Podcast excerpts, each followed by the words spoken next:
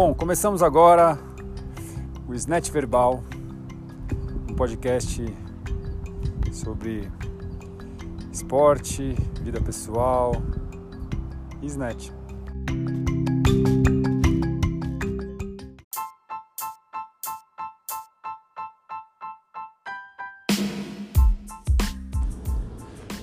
Olá, no episódio de hoje eu vou conversar com o René Dresner.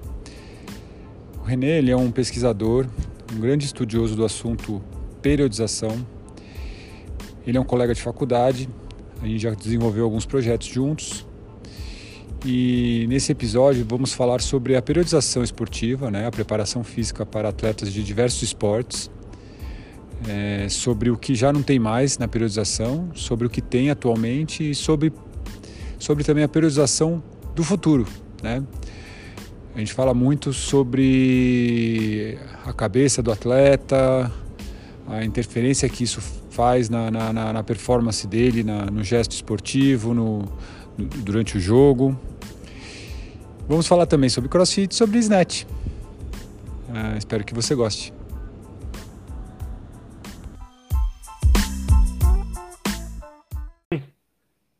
Então, cara, vamos gravar um podcast? Agora? Já. Vamos fazer o quê? Vamos? Olha, o cara tá pronto, ele não precisa fazer nenhuma mobilidade, alongamento, nada disso. Eu já tô todo arrebentado, dei um mau jeito na... Ficou, sei lá que estranho, eu tô com a parte perna toda travada. Mas dá pra gravar? Não dá, tô sentado, dá pra gravar, dá. Ai, ai, ai. Então, cara, te peguei desprevenido, né? Você não sabia que eu ia fazer isso com você. Não. É.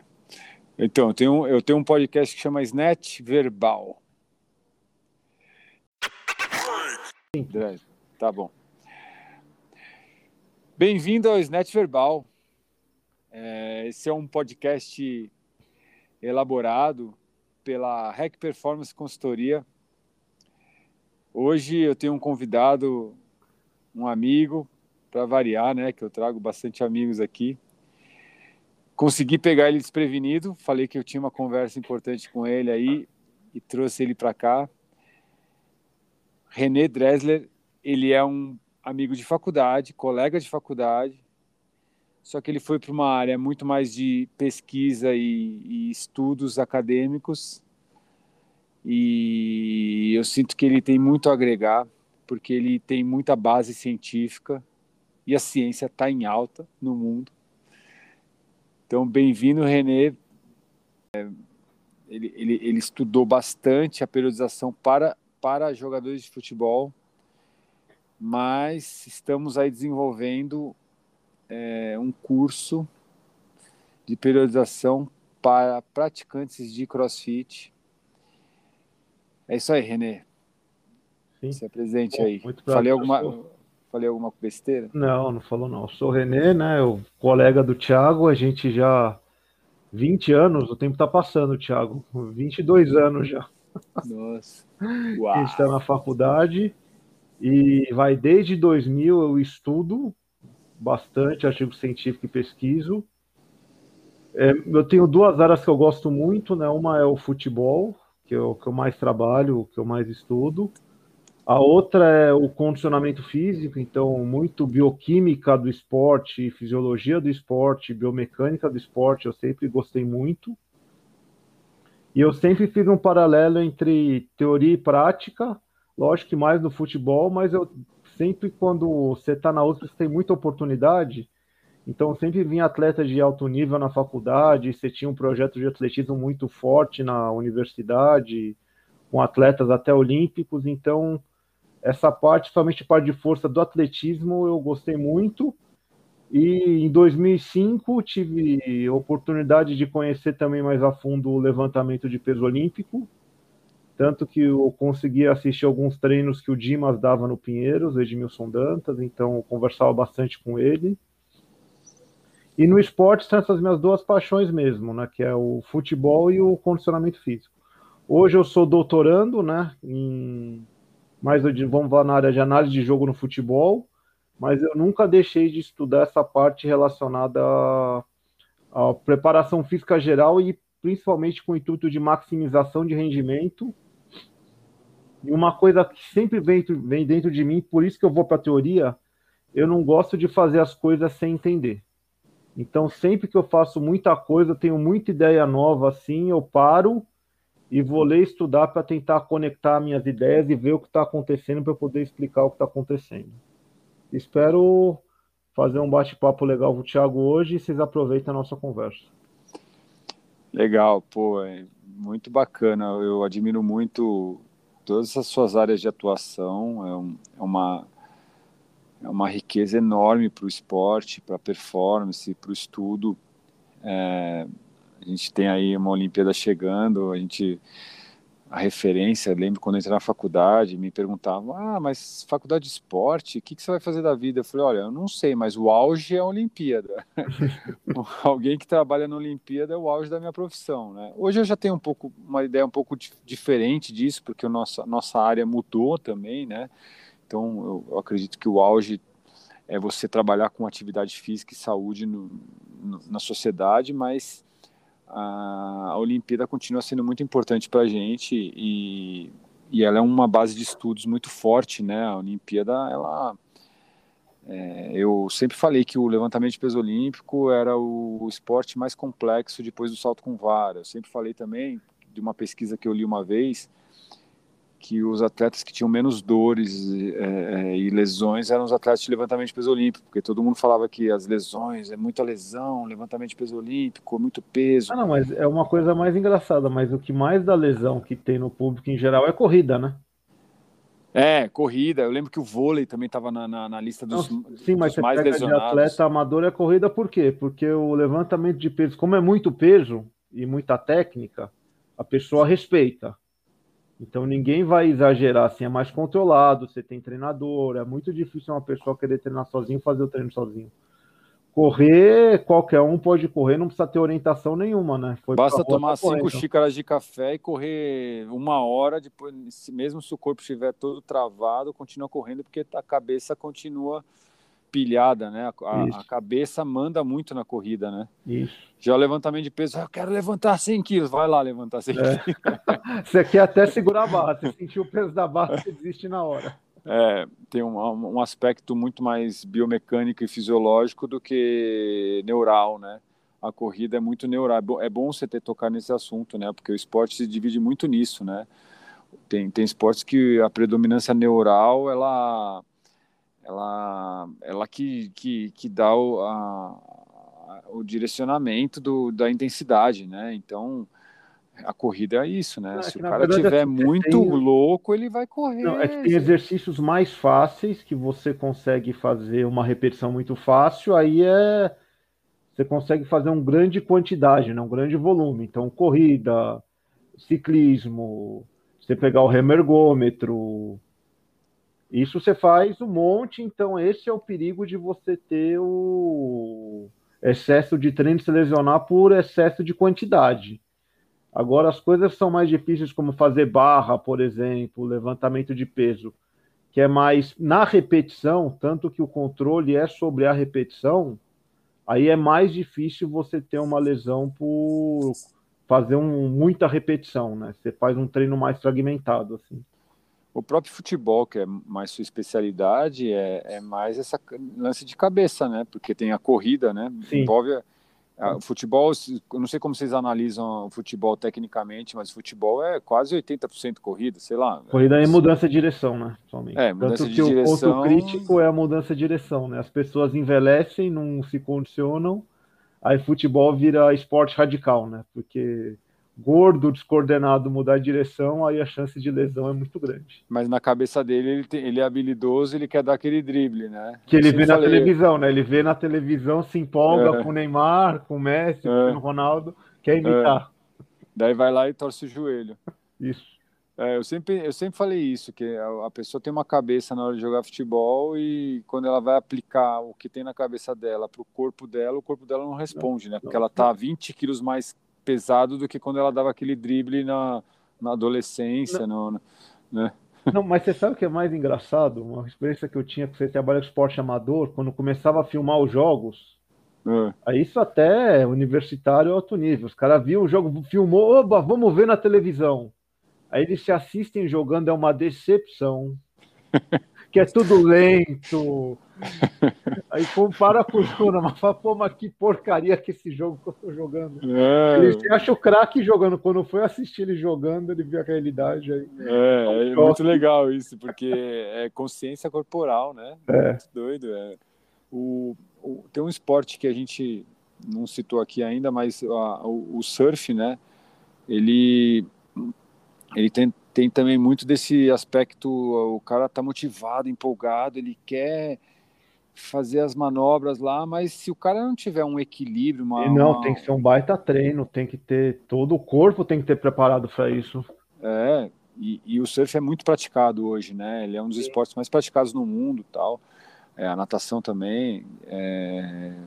Mas o surf é mais radical que a natação. A natação é controlado, né? Movimento é um, é um esporte de habilidade fechada, né? É, é isso que fala, né? Habilidade fechada. É né? Contínuo, né? É contínuo, é igual a corrida. Contínuo, fechado e controlado. Você sabe o que vai acontecer. Você, o surf não, é uma onda que pode isso. Quebrar a onda de repente. Você pode perder o equilíbrio, pode vir um outro, outro cara surfando na sua frente. E... mas se você está empolgado, você vai lá e você quer, porque quer fazer aquelas manobras, mas às vezes seu corpo não responde, né, também, não, as bem. Manobras. Já pensou é, fazer tem... os aéreos agora, que é a moda, o Medina, o Ítalo, o Filipinho? É, é então... violento o é... que eles estão fazendo. É, o, o, o, o esporte é, é muito, muito legal a gente dividir o esporte nessa, nesse, ne, nesse sentido que a gente está falando agora, né, de... de coisas que você, mesmo empolgado, não consegue fazer, que é o levantamento de peso, né? É, é, até mesmo o surf, né? Sim. Mesmo empolgado, você precisa de um condicionamento, de uma habilidade treinada, né? É, tem, e tem, tem coisas um... que você consegue fazer, que mesmo empolgado você consegue fazer, que até é o mais perigoso, eu acho, até, né? Porque você empolgado, você consegue correr um... mais do que você está é, é, capacitado estruturalmente, né, das sim. articulações e, e, e a, osso e articulação, que são os tecidos mais, mais rígidos, que, são, que, é o, que é o perigo, né, porque o músculo aguenta a porrada e tal. Isso. Fica dolorido, mas recupera. Mas você está empolgado, você vai lá e corre uma hora. Isso. Você não estava preparado para correr. Então, apita e vai... É, e menisco vai para o saco. Isso. Esses são os perigosos, né? Principalmente e... quando você está acima do peso, né? Sim, para aguentar o grande exatamente, complicado. Exatamente. E, e, e, e, e a corrida, ela permite que você, mesmo acima do peso, se você tiver adrenado, empolgado ou é, precisando daquilo para se sentir melhor, né, você vai lá e continua, né? Sim. E, o, e, e fazendo um link com o CrossFit, né, é, isso acontece muito no dia a dia, né? É, o, a pessoa tá, ela tá adrenada, empolgada, cafeinada, É, pré-treinada, né, de tomar pré-treino pra caramba, ou precisando, estressada, precisando fazer aquilo, só que o CrossFit tem um aspecto de que você mesmo empolgado, você não pode fazer aquilo, né, você não pode se pendurar na barra e fazer é, dez bar muscle ups seguidos, porque você tá na febre do rato. Isso. Então, é, é, ele pega o aspecto neural da corrida, de você querer fazer aquilo por precisar da endorfina e tal, só que ele tem um lim- a limitação do levantamento de peso, dos movimentos mais técnicos. Não, o né? ginástico também, você tem que ter muita técnica para fazer isso, não é? Muita, muita, muita, muita. E eu fico pensando aqui, né, é... o, o neural, ele é uma arma muito poderosa, mas muito descontrolada hoje na nossa área, né? Isso, e que queima muito o filme, né, do, do, do, da atividade física, né? Sim. As lesões, para mim, são, elas são causadas não pelo, pelo um problema físico, mas sim por, por, por um excesso de, de vontade, um excesso neural mesmo, um excesso de... de... Um excesso neural é complicado falar. Não, é, é empolgação. Você vai na empolgação, acha que é o super-homem, que é simples, e o corpo não é assim. O corpo tem que ter, é. respeitar o corpo, não tem jeito. É. O que, que você entende por coordenação, René? Porque a coordenação é cem por cento neural, né? A coordenação... A coordenação é neural, é, é falar parte técnica, sim. Só que a co- coordenação, na verdade, o que a gente fala sempre que você vai produzir para fazer exercício é o torque, que é a articulação. Então, a articulação, ela só roda. Então, o impulso para que vai gerar os movimentos vai ser um somatório de torques articulares que você vai ter que sincronizar. Então, a coordenação é isso. Então, quanto mais for exigente a sincronização e mais coordenado, assim, você ter que, mais rápido você ter que gerar esse impulso e mais articulações tem que estar envolvidas numa posição correta, mais complexo é o movimento. Mas a, a coordenação, ela não é... Uma coisa que... Uma teoria que eu tenho, que eu não sei se, se confirma, né? Ela não é... Todo dia você não está bem condicionado para a coordenação, né? Ela depende muito de um, de um fator é, de... de, de é, uma disposição psicológica. Não, você precisa estar... Primeiro, você precisa estar concentrado, porque é um desgaste... Você tem que pensar o que você vai fazer o movimento. Uma coisa é você fazer o movimento piloto automático, é fácil. Agora, você fazer o movimento tendo que prestar atenção nos detalhes e fazer um esforço para corrigir uma coisa, você tem que estar concentrado e tem que estar com um nível de atenção muito alto mesmo, é um desgaste psicológico grande. É, mas você não precisa estar condicionado é, fisicamente é, para você executar um... um movimento coordenado é, só, só com peso corporal, né? Assim... Depende do ângulo, né? Se for, se você tiver a sua força, que for um movimento que exige pouca potência, pela sua força que você tem, você não precisa. Agora, se é um movimento que você vai ter uma potência mais alta, eu vou falar, por exemplo, vai, uma coisa fácil, vai. O correr mesmo, o correr para você dar uma passada... Você gasta muito pouca energia, então você consegue dar várias passadas em vários ciclos e você tem energia e consegue, porque a potência gerada numa passada é pequena. Imagina a sua máxima velocidade de corrida. Essa vai ser sua potência máxima, mas você consegue correr com uma fração dessa velocidade. Então você consegue fazer por um longo período de tempo. Agora você pega uma barra. Você é, fazer a potência na barra, lógico, você vai ter uma velocidade. Que barra? Barra de se pendurar? Barra, barra de se pendurar, barra, barra, barra fixa, por exemplo. Pull-up, o pull-up que a gente o fala, né? Isso, pull-up. Quanto mais forte você for, mais concentrado, você vai conseguir fazer um pull-up muito rápido. E, tá. e, e mesmo assim, o pull-up normal, você vai conseguir dosar a potência pela dosagem da velocidade do movimento. Mas quem não tem potência suficiente... Às vezes, fazer o pull-up lento, ele está utilizando a máxima potência dele. Então, se ele faz uma potência dele, vai, a primeira repetição é com noventa a noventa e cinco por cento da potência, ele vai fazer duas, três repetições. Então, é uma coisa assim, qualquer erro técnico de coordenação, ele não vai fazer o movimento.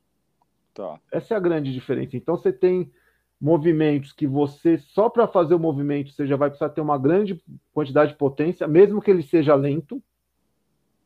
Mas é, você precisa fazer quase a máxima da sua força, assim, da potência. Então, você não consegue modular a velocidade de movimento. Você tem muito, muito pouca manobra para modular.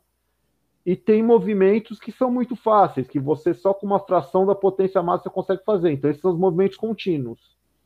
São movimentos que não dependem de um condicionamento físico. Com baixo condicionamento físico, você já vai conseguir fazer. É, era esse ponto que eu, que eu me atrapalhei lá atrás e agora quero corrigir até. É isso que eu queria dizer, é, é movimentos coordenados que têm um, uma exigência baixa de condicionamento físico, esses, esses que me preocupam mais, porque é, você consegue fazer bastante tempo, quer dizer, mesmo você fazer muito cansado, não, mesmo, mesmo cansado, cansado, com dor você vai conseguir fazer, porque a exigência da sua potência máxima é pequena, então você, é. mesmo em condições não ideais, você consegue fazer muito tempo, né? É, eu acredito até uma coisa que protege muito o praticante de CrossFit é ele não conseguir executar mais o, quando de, depende não só da coordenação e sim do condicionamento físico, ele não consegue mais executar o movimento e travou. Sei Isso. lá, um, um, um bar muscle up, um chest to bar, ele foi lá e cansou e não consegue mais fazer. Travou isso, aí fadigou, fadigou. E é. Isso é uma, até uma proteção, digamos assim. É. E, e, por exemplo, eu vou falar, então, só para... você que está escutando a gente aí, entender o, aonde eu quero chegar. Eu, em onze anos praticando CrossFit, eu nunca me machuquei. Assim, eu não lembro quando eu me lesionei e tive que parar. Não, não lembro.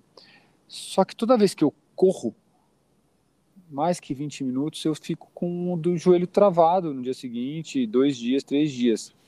Então, o que eu quero dizer aqui é que eu, eu sinto que tem mais perigo em movimentos que a gente é, consegue fazer com, sem precisar de condicionamento físico, basta uma, uma motivação psicológica. Eu, eu tenho mais medo desses movimentos, que é uma corrida, por exemplo, do que movimentos que não adianta. Se, se eu estou empolgado, mesmo assim não vai sair o movimento, não, não vai sair aquele snatch...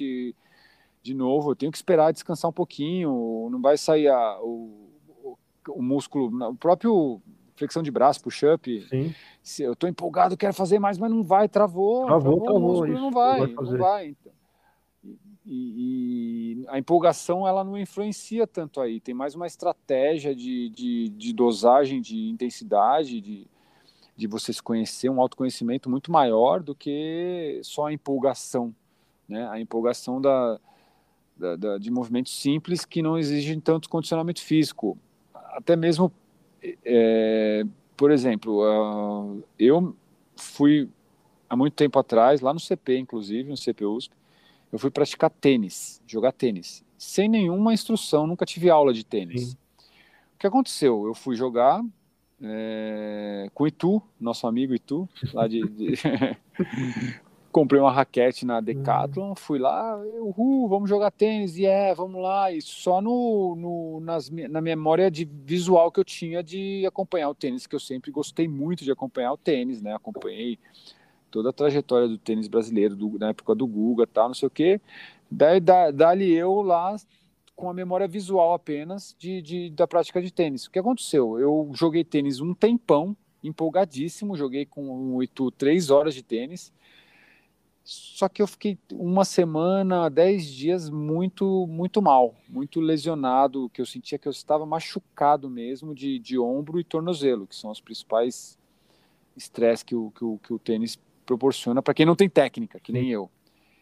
Então, assim, eu consegui jogar três horas de tênis, só que eu fiquei totalmente detonado e nunca mais joguei. Depois eu falei, não, não tenho condições, eu fiquei mal mesmo, eu não fiquei dolorido muscularmente.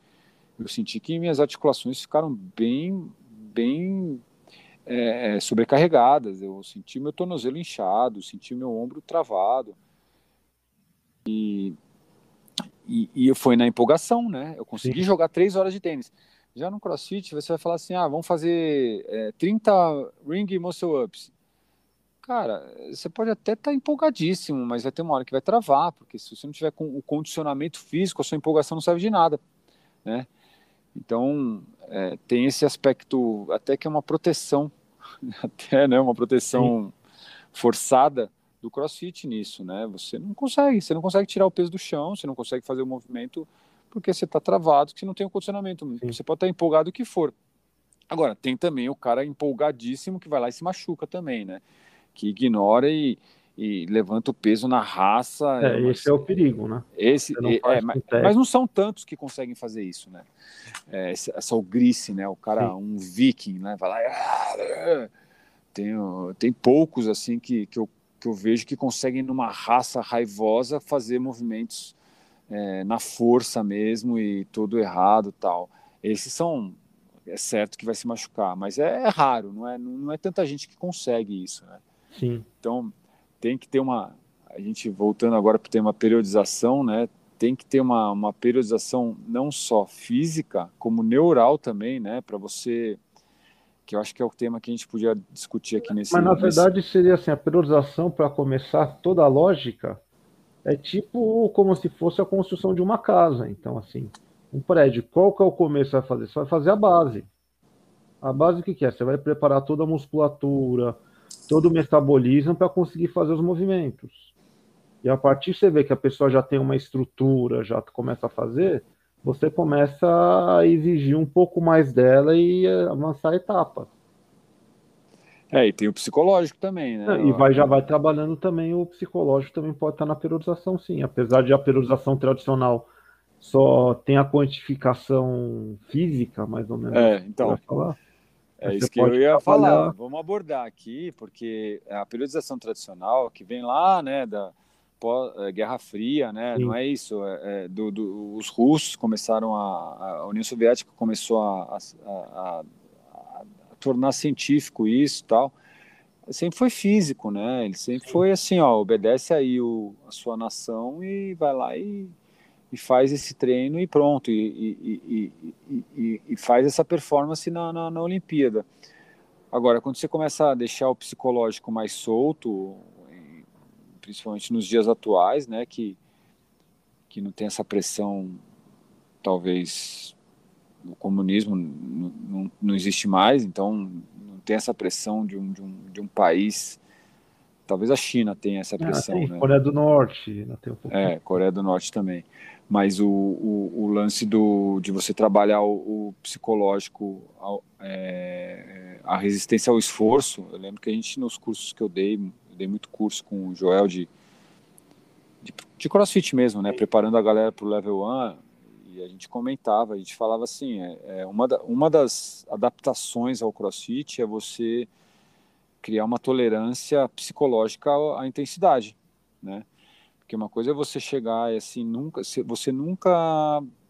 É, imagine, eu que vim do handball, fui dez anos atleta de handball, pratiquei mais de dez esportes em alta intensidade, chego no CrossFit em dois mil e nove, começo a praticar uma coisa que eu nunca tinha sentido, uma sensação que eu nunca tinha tido, né? Eu não tinha, eu não tinha uma tolerância psicológica àquele esforço do CrossFit, né? Aquela Sim. mistura de... de ginástica com levantamento de peso, com movimentos de atletismo, com movimentos cíclicos e tal. Então, é, a preparação a, a, a psicológica, a, a tolerância dessa intensidade, ela, ela é muito importante também, e ela não se dá é, com, com ordens, por exemplo, ela se dá com um contato humano. Sim, você né? tem que ir aos poucos conversando e, e exatamente formando. E, é, você vai for, formando a cabeça da pessoa para ela entender que ela vai sentir coisas estranhas, né? É, a gente dava Tabata no começo, né? A gente passava um Tabata. Lá, um seu Tabata, Tabata é o vinte e dez, né? É, vinte, oito séries de vinte segundos por dez de descanso. Sim. E a gente não dava o Tabata tradicional, que era o, numa ergo... uma ergométrica, né, que foi onde o Izumi Tabata, lá em noventa e poucos... Não, tem artigo científico, é, tem um artigo é, dele que ele fez. É, ele fez com uma, uma, uma, uma ergométrica, né, uma bicicleta Sim. ergométrica. A gente dava air squat, air squat, o agachamento livre. Aí a pessoa sentia um, uma, um, uma dor muscular intensa na perna que ela nunca tinha sentido na vida dela, porque ela nunca tinha feito esse estímulo de Sim. vinte segundos, o máximo, dez segundos de descanso, por por oito séries seguidas, né? Oito ciclos, sim. Então, isso daí, qual esporte que tinha isso, né? Nem o futebol tinha isso, né? Não. O futebol, o futebol quanto que é que vocês calculam? Não, o futebol não, a, depende, a razão trabalho de descanso, mas o futebol você fica com uma frequência cardíaca alta, mas é mais baixa intensidade do que alta, né? Mas futebol é o quê? É trinta por um?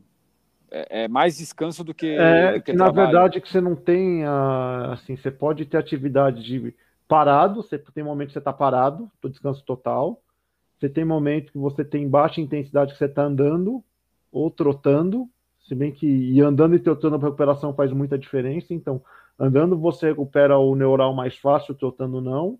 Aí tem aquele esforço de média intensidade e máxima intensidade.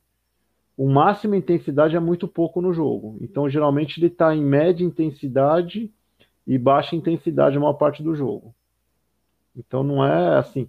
Ele fica com a frequência cardíaca alta que ele não recupera total. Quando você está em média intensidade, alta intensidade, dificilmente você vai recuperar total, você vai chegar descansado assim. Então, está sempre a frequência cardíaca tá alta para recuperar.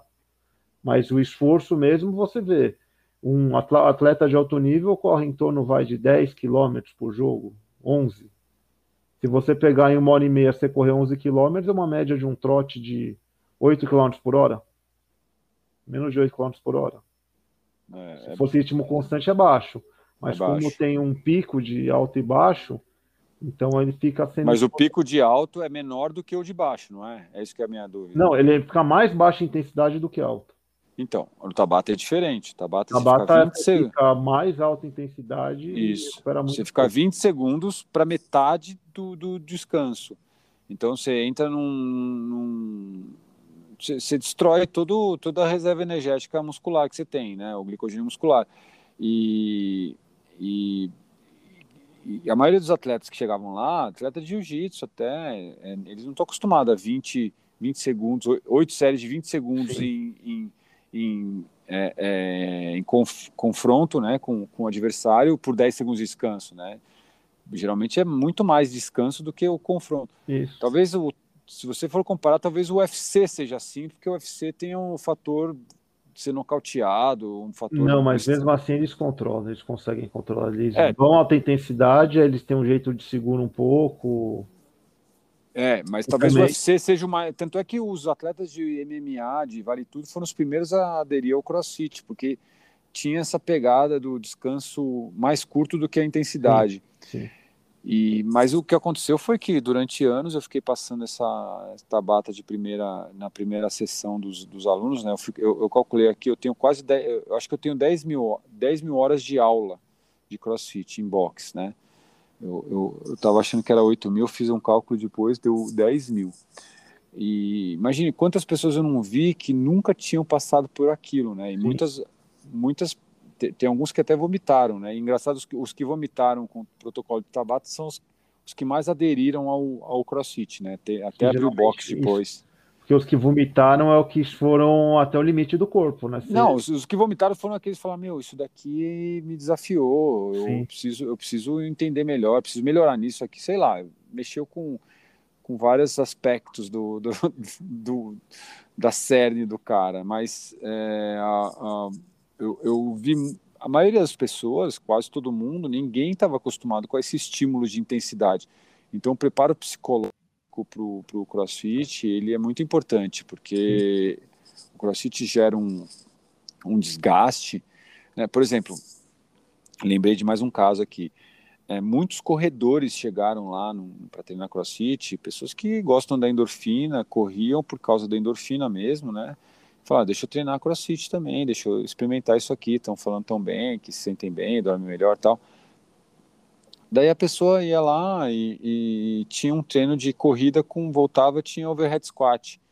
Eles passavam mal, cara. Sim. E assim, eu tô dizendo de corredores que chegavam lá com três maratonas, cinco maratonas nas costas, com um, um volume de, de, de cinquenta, sessenta quilômetros por então, semana. Mas esse é o problema, né? Os é caras própria... iam lá, faziam um treino com cinco corridas de quatrocentos metros, que para eles é ridículo. Mas eles tinham quinze overhead squats por, a cada sessão, a cada série, e, e passavam mal. Sim, que é diferente do estímulo que eles estão acostumados, né? Totalmente. Entendi. Então, é, é esse preparo de, de, de, de psicológico que eu estou dizendo, que, que, que, que ele é muito importante no CrossFit, se você preparar, fazer uma periodização também, e eu faço isso nas minhas planilhas, né, da, da, que eu passo para mesmo para boxe também, quando eu faço planilha, eu, eu tento colocar lá, meio escondido, um preparo psicológico para o estímulo. Então, assim, é... dando um exemplo aqui de um treino que eu montei, que é um preparo psicológico para um, para um estímulo de alta intensidade. Então, assim, ó, é um treino que eu, que, eu, que eu gosto muito de fazer, assim, ó, você, você tem que fazer cem repetições de... Vamos pensar aqui, um, um que eu passei recentemente, era cem repeti- cento e vinte repetições de box jump over. Você pulou na caixa, vai para o outro lado, puxa na caixa Sim. e volta, né? Só que você só pode fazer isso depois de fazer dez, dez levantamentos terra no minuto.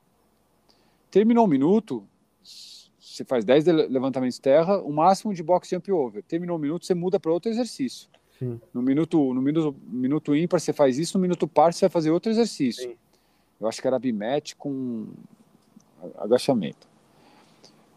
Depois você volta e vai, vai fazer de novo para tentar completar esse cento e vinte. Então, se você fez só vinte na primeira, você tem mais cem para cumprir.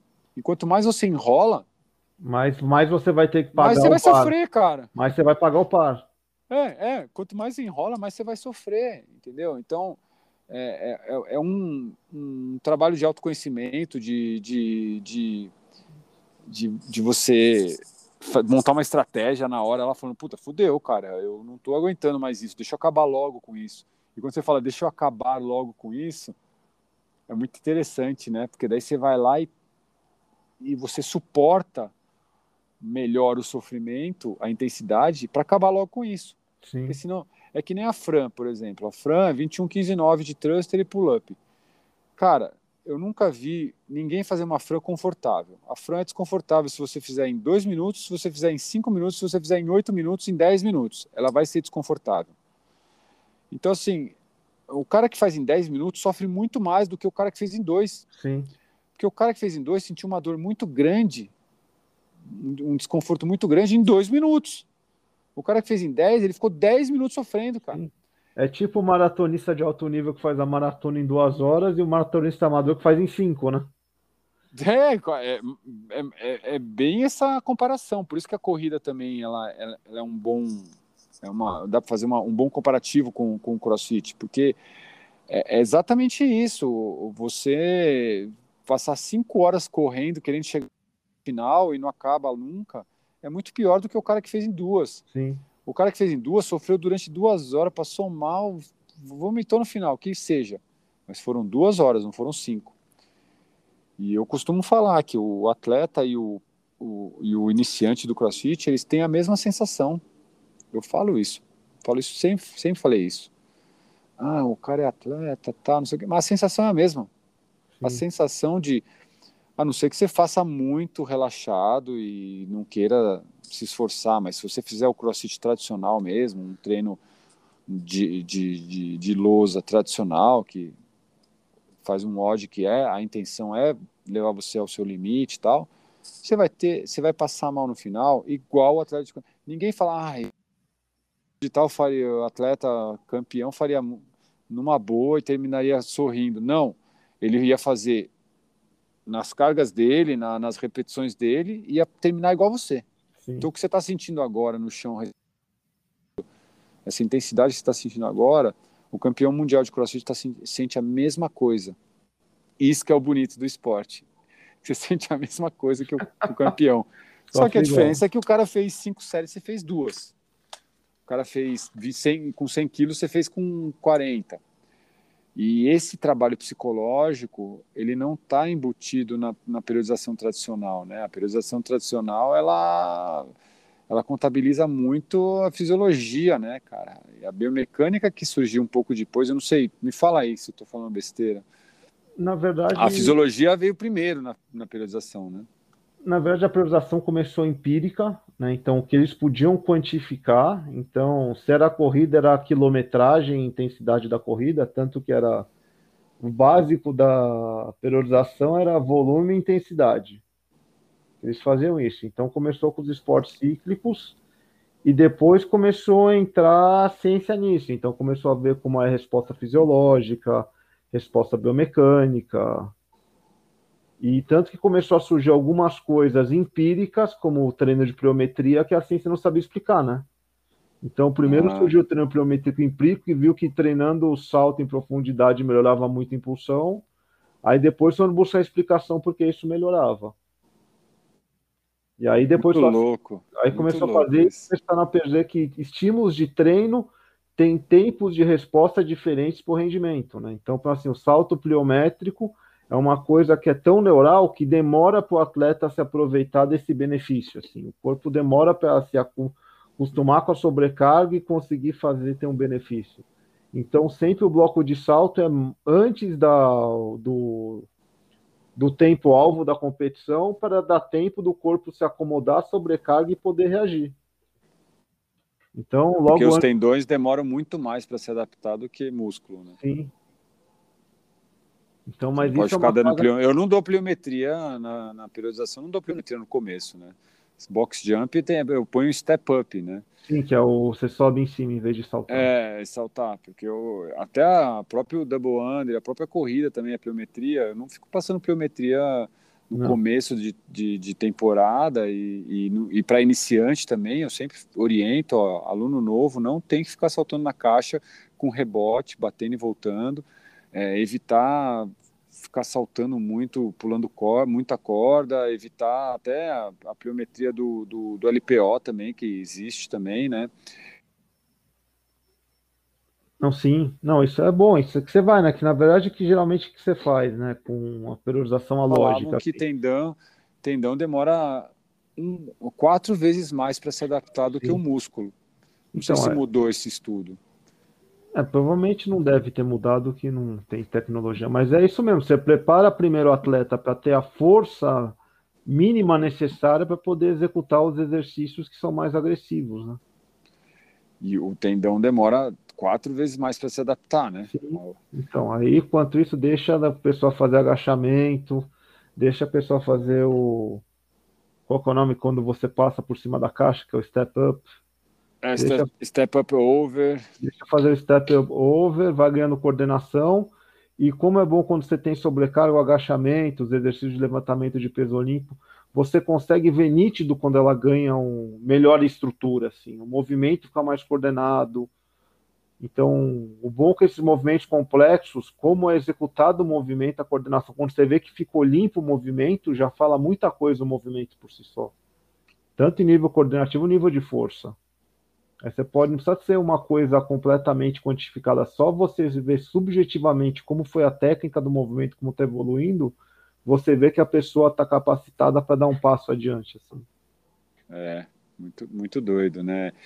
Ô, René, a gente está falando de um tema, né? Periodização, né? Tem gente que quer, quer colocar a periodização é, entre linhas e fazer uma receita, né? E, e periodização, pelo, pela minha experiência de vinte anos trabalhando na área, periodização não tem receita, cara. É, é, não, assim, você pode ter uma referência é individual, geral, mas dentro da referência geral você vai ter que individualizar igual a característica da pessoa.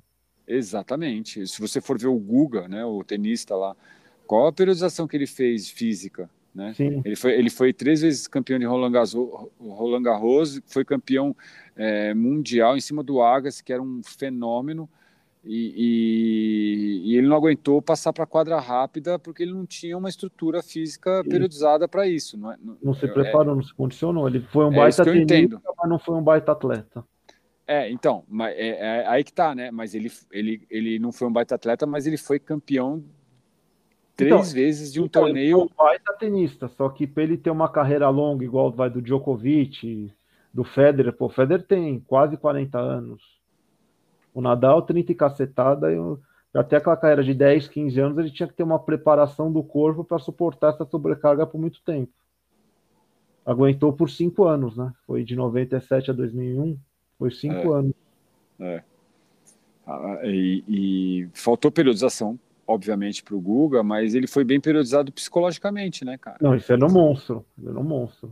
Para jogar é, tênis, é, é no monstro. É, são, são essas questões são bem polêmicas, né? Se, se, não adianta nada você ter uma periodização física e o cara na hora... Você tem que ser completo, né? Tem que pegar é. o atleta como um todo completo. E... e o completo não tem um livro, né? Tem algum livro que fala como você tem não, um atleta completo? De jeito, de jeito nenhum. Periodizar um atleta completo? Não, não, tem, não o né? treinamento é muito empírico ainda. Você, lógico, você tem que ter umas bases de referências. Então, como você falou, você sabe que o músculo reage à sobrecarga mais rápido que o tendão. Então, isso você já vai, vai em conta na periodização. Você sabe que todo mundo faz, assim, para fazer os exercícios que são mais potentes, que tem uma sobrecarga mais alta, você tem que dar uma base de força, uma base coordenativa para o atleta para poder executar isso com um volume mais alto. E você vai pensando. Você sabe que o corpo não é máquina, é vivo. Então, todo treino ele vai ser uma agressão controlada, o corpo vai sentir, vai ter um momento de fadiga, de microlesão. E você vai ter que dar um tempo para o corpo recuperar dessa sobrecarga para depois poder dar uma outra sobrecarga nele para ele poder reagir a essa sobrecarga. Se você der uma sobrecarga muito grande em cima da outra, o corpo não vai conseguir cooperar e vai lesionar. Então é tudo isso, você tem alguns é, parâmetros que orientam. E, e daí vem, daí vem uns fatores que você, como um cientista, não está acostumado a ver, mas sei lá, o cara foi lá, treinou forte pra caramba, daí de noite foi lá e brigou com a namorada. Isso, é outro problema. Ficou não, não. mal, dormiu mal, ficou mal, deprimido. No dia seguinte, como que ele faz para treinar forte pra caramba de novo? Não, sempre mas bacana. Essas coisas também, você tem uma coisa que é a medida, uma, deixa eu ver, é, percepção de esforço e percepção de repouso. De estado de repouso e percepção de esforço depois do exercício. Já teve uma vez seleção de futsal... que sempre pegavam todo o treino, falavam qual foi a sua, sua percepção de esforço. e tinha um atleta que estava destoando, tava, todos os atletas estavam de médio para baixo, um atleta está muito alto, está muito intenso. Aí foi investigar, o cara tá com o atleta, tá, tá com um problema particular. Eu acho que o filhinho dele tava passando mal, tava na U T I. Nossa, dizer, daí ele fala que a percepção de esforço dele era muito maior. Muito maior, porque ele tá com a cabeça toda detonada, não descansou direito. Quer dizer, e foi descobrir isso com o teste de perguntando como foi o esforço do treino. Só pra você ver como o psicológico faz diferença nisso. E ainda não tem, a gente não tem ainda uma receita, nenhuma lógica para isso, né? Nem vai não. ter, né? Não, mas, é, mas então, mas você vê, mas percepção de esforço que é uma coisa muito simples. Como foi o treino? Escala de um a cinco. cinco muito intenso, um muito fácil.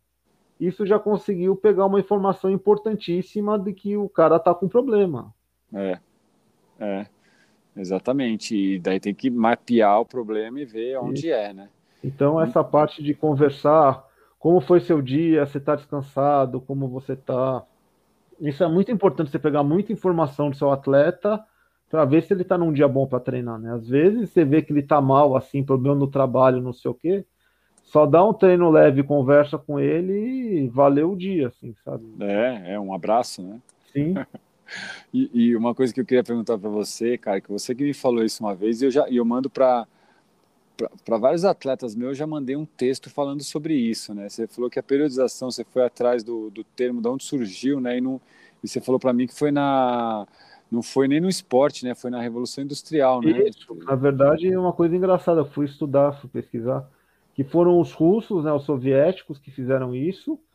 E os soviéticos, como eles eram muito organizados, gostavam muito de planificação, tudo, eles vão pegar as ideias do taylorismo, que, é, que foi do Fordismo, assim, que foi da Revolução Industrial, que organizar todo o tempo, estruturar, fazer... um período acima do outro, então primeiro ciclo, segundo ciclo, terceiro ciclo. Então a parte empírica foi baseada nessas ideias. Então não foi baseada na... não foi por biólogos, fisiologistas, tudo. Foram pessoas que foram estudar como a administração organizou a produção, tipo industrial mesmo, como o processo de produzir um produto, e fala, nosso produto é o desempenho, então vamos organizar o treinamento num processo para ter o desempenho. E foi assim que foi montada a periodização. Por isso que é tão linear, tão estruturada, assim, você vê, é muito bonito, você tem o período base, o período específico, o período competitivo, o período de descanso, aí o período base é dividido em, dos macros, depois tem os mesociclos, aí cada mesociclo tem um nome, aí depois cada mesociclo tem um microciclo, você vê. É tudo hierárquico, tudo estrutural. É perfeito para um administrador. Hum. Mas o corpo, às vezes, não funciona tanto assim. Então, você tem que ajustar no, essa toda a organização é. para um ser humano. É. Esse, esse é o dilema, né, cara, da, da, da periodização. Eu, eu sempre escutei muito em cursos que eu fiz, né? Eu fiz um curso com é, um colombiano... como que ele chamava, Miko, Mikovic, é, Mikovic, junto com, com Cuba, né, o, o cubano, Luiz Lopes, de L P O. Putz, eu acho que eu falei o nome dele errado, tá, mas eu, é, ele, ele falou uma coisa muito sensacional, né, ele, ele tá há quarenta, quarenta e cinco anos trabalhando com atletas olímpicos, é, ele, era, ele, ele se especializou no L P O tal, mas depois ele foi foi virando um treinador de todos os esportes. Eu, eu não entendi muito bem, né, ele deu o curso inteiro em espanhol, mas eu entendi que ele acompanhava os atletas de todos os esportes da Colômbia para a Olimpíada. Sim. E ele falou que questionava, porque ele, o grande, para mim, o grande talento desse, desse treinador é, é que ele questionava muito os outros treinadores. Como que você conseguiu fazer o seu atleta ganhar essa medalha, bater o recorde? E ele falou uma coisa muito louca nesse curso, cara. Ele falou assim, ó, em quarenta e cinco anos, perguntando para todos os treinadores que tiveram atletas, as atletas, os atletas campeões, eu perguntava como eles quantificaram a intensidade, né? Ele falava em espanhol esse termo, né, em castelhano. Como que foi quantificada a intensidade? E ninguém sabia responder. eles não sabiam responder quais foram as medidas precisas para quantificar a intensidade dos, da preparação física para o atleta chegar e ser o campeão olímpico. Ou seja, não teve uma fórmula é, mensurável e quantificável que pudesse ser reproduzida num, num papel e mostrada para o mundo. Não, mas isso não tem... Eu, eu tenho outro exemplo. É muito que, louco isso. Que aconteceu na Espanha. Tinha um atleta de quatrocentos metros com barreira. E ele treinava, treinava, treinava e não conseguia melhorar o rendimento. Aí uma hora ele se machucou. Ele teve que ficar parado, uns três meses parado. Aí quando ele voltou, ele foi competir e fez o melhor tempo dele. Melhorou. Quer dizer, o treino que ele estava fazendo para ele, aquele treino, estava tão desgastante que ele não conseguia reagir. Então ele tinha que se machucar para descansar. Aí nesse descanso ele conseguiu acomodar toda a carga dele. Eu não sei se for três meses, eu chutei. Mas esse período que ele ficou machucado, ele descansou, ele conseguiu responder à sobrecarga do treino. Mas o que você falou, teve caso de atleta olímpico, que foi campeão olímpico, que ele é, é, parou de treinar, se machucou, parou de treinar um mês antes, foi lá, entrou na Olimpíada depois, um mês depois, e ganhou, ganhou medalha de ouro. Eu sei de casos que, que tiveram, que aconteceram. Sim. Isso. Que, que o cara bateu o melhor tempo da vida dele, fez, realizou o melhor tempo da vida dele, depois de ter ficado um período sem treinar mesmo, Sim. um mês. Porque é... às vezes a, o treino é tão intenso, tão intenso, que ele fica, a energia dele é toda voltada para recuperar o treino, ele não consegue render. Aliás, o, o, para mim, o, a grande descoberta da periodização é a recuperação. Sim. Né? O próprio Cuba, quando me falou, pra, é, os atletas dele, ele obrigava os atletas a dormir entre uma sessão e outra durante o dia. Eu falei, obrigado a dormir, né? Dorme, agora, uma hora. a, a, e daí ele me falava da intensidade, né? Que era segunda forte, terça mais forte, ter, quarta mais forte ainda, quinta super forte e, e, e sexta fuego, né? É, é, é, eu falei, cara, como que eles aguentam, né? Como eles aguentam treinar tão forte assim? É a recuperação. É. E hoje os recursos de recuperação, né, né crio, crioterapia, é, agora ozônio. Tem o, o macacão lá que os caras usam para recuperar, tem, o, tem várias coisas, né? Tem, t- todos esses recursos, massagem, meditação, é, tudo, sono, sono induzido, sei lá, o, todos esses recursos que a gente nem sabe, né, às vezes são até considerados doping, né, hipnose foi considerado doping, não sei se ainda é. Mas a, esse, todos esses recursos de recuperação, para mim, é o grande ponto da periodização. Né? Se você quantificar toda a carga, né? Eu estudei muito sobre planilha de, de L P O, de você calcular a, a, a tonelagem, você, é, o índice de, de, de, de, de, de repetições, volume, né? De intensidade, carga, tudo isso daí que você... Que, ele não sai do, não serve nada se você não tiver uma recuperação, não tiver um descanso, não tiver uma, uma, uma condição emocional para fazer todo esse volume calculado de, de, de tonelagem do, por, por mês. Então, é, o grande lance da periodização é a recuperação hoje, que eu, que eu vi que é o, a, a grande novidade hoje é o quanto a, o atleta consegue se recuperar para poder treinar super forte de novo, né?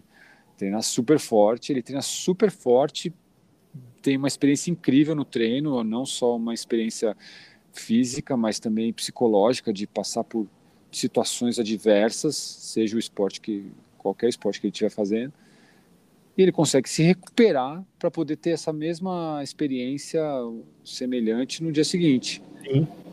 É, é isso. É isso que eu acredito.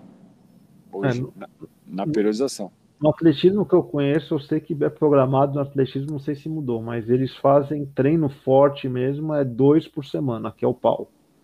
Aí eles fazem os outros treinos auxiliares para eles treinarem enquanto estão descansando. E tanto é. Tem loucura, tem os corredores de maratona, triatlon, que eles treinam todo dia.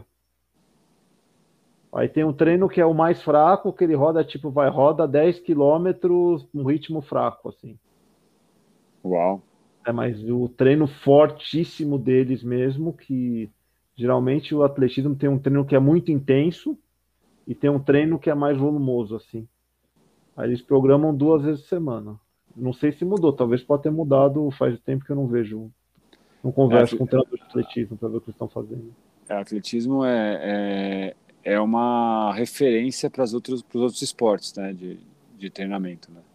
Sim, é. É o, como o atletismo, ou você vai ter que ser mais rápido, ou vai ter que ser mais alto, ou vai ter que ser mais longe, né? Então, é muito, o objetivo é muito simples, né? Não tem, não é... Ele é meio, Tirando... que, é uma, ele é meio que uma base para os outros esportes. Sim, né? É, você pode pegar parte de resistência, potência, não tem como, né? É, eu, eu, o atletismo, atletismo e ginástica olímpica, eles são muito referência, né? De... É, ginástica olímpica é a parte coordenativa de conhecer o corpo, né? É. O ginasta, é. ele conhece o corpo dele como ninguém. Ninguém conhece o ginasta, o corpo como um ginasta, né? É, é. São... É, são, são, são é... bases para preparação física. Eu, por exemplo, quando eu joguei handball, o atletismo fazia muita parte da preparação física da, que a gente tinha.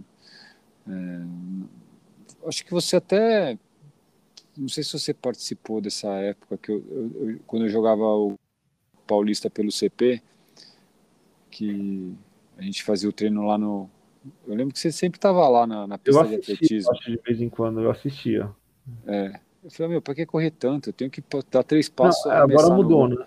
Não, no futebol, não, no futebol, você sabe, isso é interessante. Você sabe como eu vou falar a história do futebol? O futebol começou a parte científica no futebol mesmo com a fisiologia, né? Aí começaram Sim. a descobrir os atletas que tinham V O dois mais, mais, mais alto corriam mais no jogo. Aí falar assim, então, já que é isso, vamos maximizar o treino para melhorar o V O dois dos atletas, V O dois máximo. Aí descobriram que o protocolo ideal, ele tinha que fazer uma corrida vai entre três a seis minutos acima de noventa por cento da frequência cardíaca, era um estímulo ideal para fazer o jogador se condicionar disso, se condicionar da parte de resistência. Aí começaram a achar, e tinha um tanto que você pega jogador vai de cinquenta, quarenta anos, o treino base do futebol era tiro de mil. Quatro, cinco, seis tiros de mil metros, aí fazia para quatro minutos, com quatro minutos de descanso, e era controlado. Aí a partir dos anos dois mil, dois mil e dois, começaram a perceber, fazer estudos com jogos reduzidos e exercícios de circuito com a bola, que o jogo reduzido e o circuito com a bola conseguia produzir o mesmo estímulo que a corrida. Sabe, frequência cardíaca acima de noventa por cento... E começaram a fazer estudos depois, um grupo corria, outro grupo jogava reduzido, e conseguiram ver que, em termos de melhora do V O dois máximo, os dois promoviam estímulos semelhantes. E a, o estresse mecânico muito menor no, no, no jogo reduzido do que na, é, é na corrida. É diferente, né? Com certeza a parte física de esforço repetitivo é bem menor no futebol. Porque o tempo também de treino, né? Isso, então isso você vê agora. Então agora o jogador de futebol praticamente não corre mais, né? É só com bola. Mas isso começou a partir dos anos dois mil. Nossa, mano, que louco. Mas foi por isso. Que legal, né, cara? Pô, bacana, hein, René? Olha, deu uma hora aqui de conversa. Já foi bem rápido, né? Até perigoso, tá? Agora são dez e meia da noite, a gente se empolgar, vai até meia-noite. Não, vai ter que... A gente vai ter que gravar um episódio dois aí... Hum. Porque aqui a gente ficou, foi meio sem roteiro, né? A gente não periodizou esse, esse, essa conversa, eu peguei o René desprevenido, nem eu tinha imaginado, foi quando ele me chamou para conversar sobre os nossos, já pensou nossos no... planos, falei, nossa, deixa eu mandar o link e pegar ele desprevenido, porque eu tô pegando a galera desprevenida nesse Sim. podcast, né? Ele não é famoso, então eu tô pegando a galera desprevenida mesmo. Então foi bem produtiva essa, essa conversa, mas ela dá... muitos frutos aí, talvez eu chame você e o Tim, que é o, foi, gravou o primeiro episódio, para a gente ficar viajando nessa parte de periodização, né? Cada um na sua especialidade e, e, e de repente a gente até fazer uma releitura do que, do que se tem hoje, do que se já, já existiu, não existe mais, porque é um tema, parece que é um tema infinito que não vai parar de mudar, né? Parar que é a, é a fase de organização do treinamento, né? Tem periodização que é por períodos, mas é a parte de organização. E não tem jeito que o corpo humano, como você vai ter a fase de sobrecarga, Aí a resposta do corpo à sobrecarga e à supercompensação vai ser sempre em ciclos. Você vai ter que organizar o treino em algum tipo de ciclo, não importa como vai ser ele, né? Aí essa parte de organização mais geral pode ser bem mais no ano, ou pode ser só na semana, você pode ter uma coisa mais simples, mais complexa, isso sempre vai ser debate, não tem jeito. Muito legal, muito legal. Eu agradeço muito sua presença aqui, cara, eu quero voltar a falar com você mais Sim. vezes sobre isso, e, e é isso aí, é, espero que, que todo mundo que está escutando aí, que você está escutando, tenha gostado, e pode... Pode deixar um, perguntas aí, eu não sei aonde deixa no pergunta no podcast, mas deixa perguntas aí em algum lugar, ou me entra lá no Rec Performance do Instagram, me manda mensagem lá, ou no site rec performance ponto com ponto b r. René não tem muitas redes sociais, né, René? A minha que eu mais uso é o ResearchGate, que é para pegar artigo científico. Aí eu tenho o Twitter, mas eu nunca mandei o tweet na minha vida, só fiz o Twitter que me obrigaram para... Segui o software de análise de desempenho que eu usava para ver as atualizações dele. Bom, se quiser falar com o René, me chama no, no, no Instagram. Não, eu tenho o LinkedIn. O LinkedIn as pessoas conseguem falar comigo.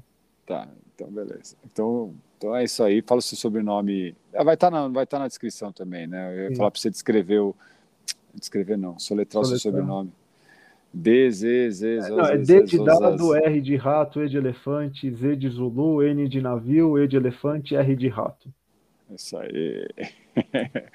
Então agora já dá para você achar ele. É isso aí, muito obrigado e até a próxima.